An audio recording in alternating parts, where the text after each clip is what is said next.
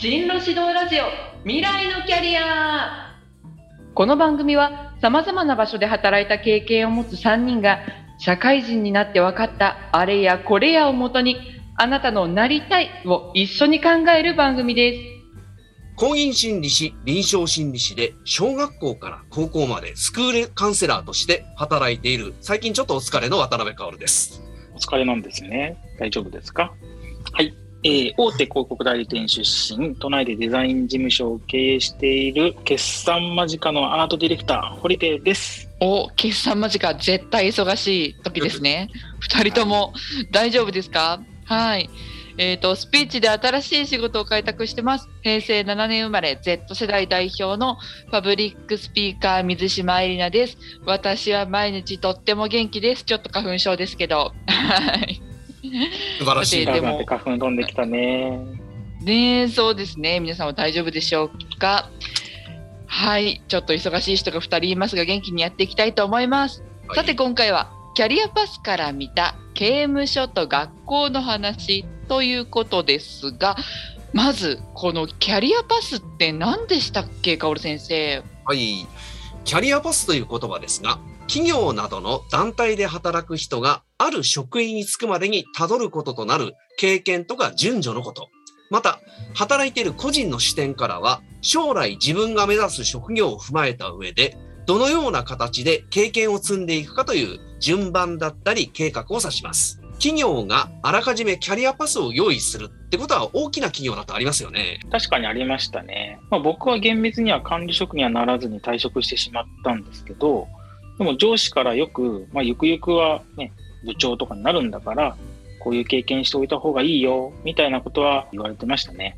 大企業だと10年後、20年後の自分が同じオフィスにいる。まあ、10年後こうなってるだろうなというモデルとなる先輩が同じオフィスに見聞きすることができるっていう話も聞きますが、これはどうでした？うん、確かに。実はそうしたモデルって、ね、昨今の働き方改革とか、あとね、コロナの影響で、ここ数年でね、すっかり崩壊してしまった感っていうのはあるんですけど、まあでも、えっと、それまでは実績をしっかり積んで、ちゃんと人の上に立って仕事を引っ張る先輩たちってやっぱたくさんいて、でそういう人たちの背中を見ながら、ああ、自分はなんかあっちの方向に行きたいなとかっていう考えることができたロールモデルっていうのは結構たくさんいたなっていうふうに思います。それはこう会社の中にキャリアパスの実例の人がたくさんいたっていうことですよね。うんできっとその先輩たちにもまたモデルになる先輩がいてその先輩にもみたいなつながってるんでしょうね。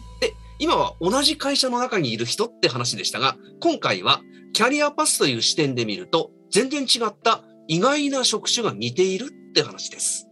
で、以前お話しした刑務所というところには、受刑者の監督指導にあたる刑務官っていう仕事があります。刑務官になると、あ、そういえば刑務官って基本的には高卒からってことになってるんで、18か19でまずなるんですよ。うーん、あーそうなんですね。ねで早い。18の子が研修が終わってまず何をやるかというと、除菌という休憩時の交代するポジションから始まる。まあ、受刑者っていうのは刑務官が絶えず監視していなければならないっていうことになってるので、3時間に一度の休憩の時には誰かが変わらないといけない。交代要員からスタートします。でその除菌の期間が過ぎると次は夜勤。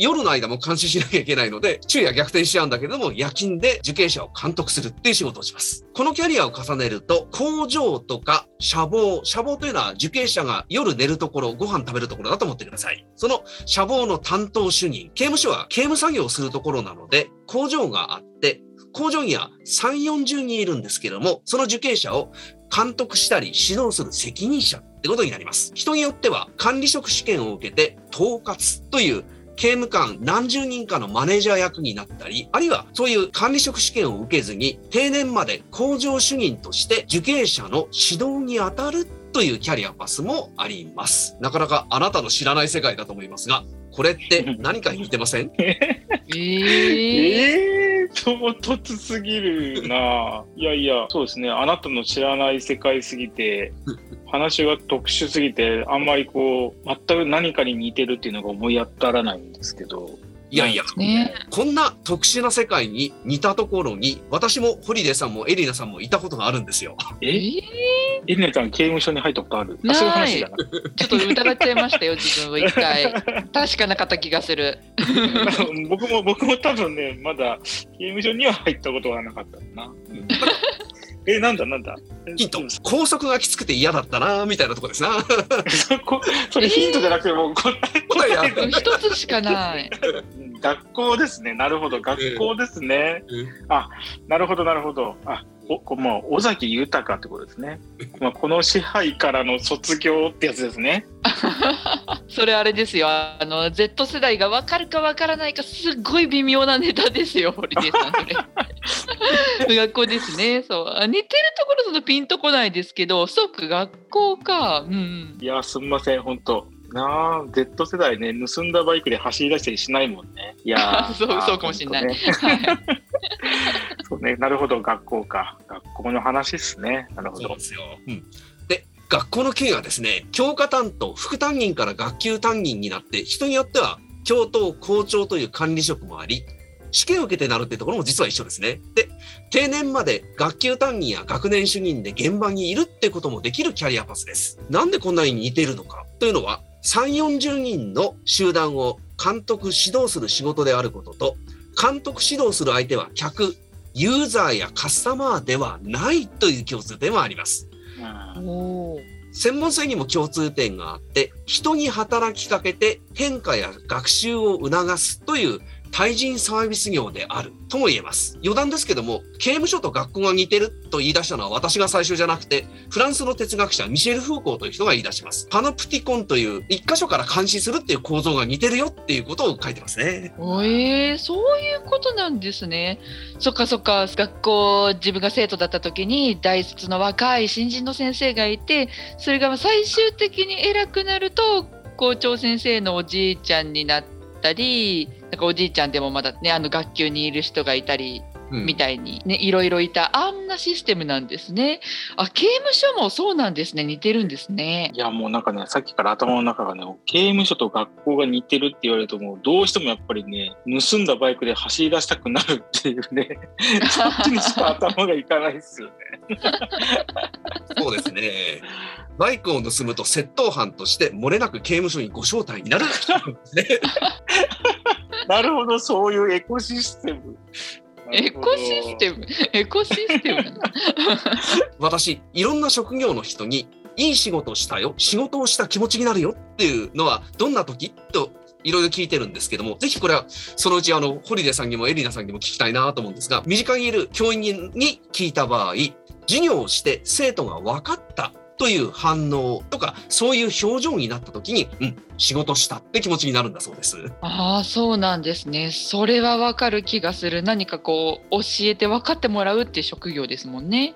なかなかインタビューできない刑務官はっていうと、担当してる工場が1日無事故で終わった時という管理の方のやりがいっていうか、仕事した感じと、工場で担当している受刑者が仮釈放審査の対象になった時という受刑者の変化で仕事やったよっていう気になるってこともあります。補足すると仮釈放というのは事故の罪を反省して刑務所での行いが優秀じゃないと対象にならないので、なんか受刑者として良い変化をしたよっていう一つの目安になるかなと思います。なるほど。いや、確かにな。でも、そういえば本当、刑務官の方のやりがいなんてね、本当想像したこともなかったんですけどね。そういうポイントになるんですね。へーで、どうも人に働きかけてポジティブな変化を促すっていう点では共通点がありありじゃないかなと思います。うん、なるほど。まあ確かにね、まとめるとそういうことになりますね。ベテランの刑務官と教員、両方にあった身とすると、生徒指導の怖い先生とベテラン刑務官は外見がとても似ています。あ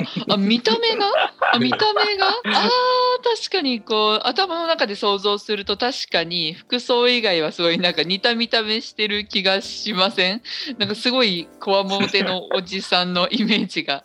もう全然ただのイメージですけどね。はい。専門スキルも似ていて、怖そうな外見を使って、言葉だけで言うことを聞かない人を動かす。で、ここまでは組織が似ていると、全く違った職業でもキャリアパスが似てくるという話でした。ここからは専門とやりがいの話です。なるほど。で、今度は教員じゃない仕事と刑務官のこれも意外な共通点です。オルフェイス管弦楽団という指揮者を置かないオーケストラがあって、そこのマネージャーがインタビューでアメリカの研究では刑務官とオーケストラ団員は職業満足度の低い仕事というデータがあるという話をしていて、へえと思いました。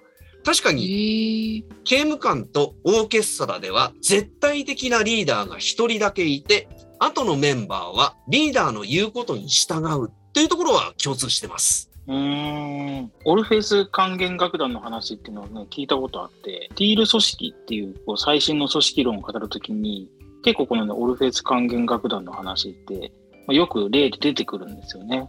うん。で、まあ、それはそれとして、その普通のオーケストラ団員の職業満足度が低いっていうのにね、これまたびっくりですよね。当たり前ですけど、やっぱりオーケストラなんで、まあ、クリエイティブな職業のイメージっていうのがあるのに、職業満足度低いんですね。あ あ確かにキャリアアンカーの視点では両者とも保証安定はあるんですよね。刑務官は公務員として収入や立場、雇用の安定性っていうのはもちろん安定してますし、オーケストラの団員は音楽家としては例外的に月給か年俸制という収入のスタイルをとっているので安定している。でも逆に刑務官とオーケストラ団員では共に自立、独立とか起業家的創造性というのはないですよね。ああ、ねそうなんだ。でも、オーケストラも安定したシステムですね。年俸とかね。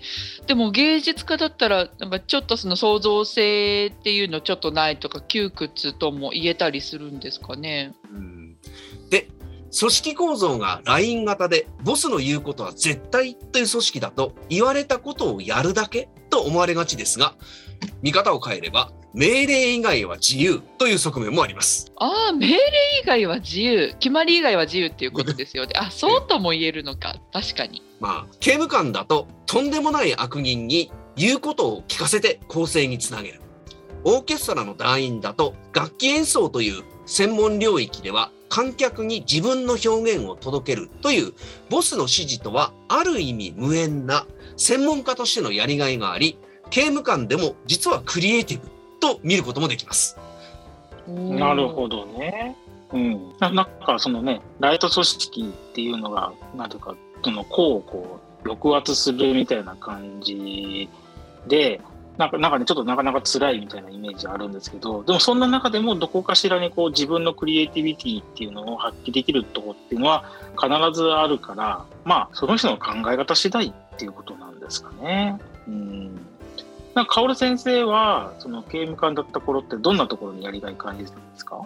ええ私は心理調査専門官で受刑者の監督をする刑務官とは役割仕事の中身っていうのは違ってたんですけども所長の言うことは絶対で権限が限られているというのは共通してますそこでのやりがいは自分の持つ専門スキルってことを生かすこと受刑者を調査して報告書にまとめるっていうのは文章表現と言えなくはないわけですよなるほど。まあ、どんな環境でもクリエイティビティを失うなっていうことですな。んそうですな。あの、うん自分の専門性を思い出し、できることを探すと一般化できると思います。なるほど。はい。では次回は都会と地方働く場所の違いの話です。参議院に共通する話が出てきます。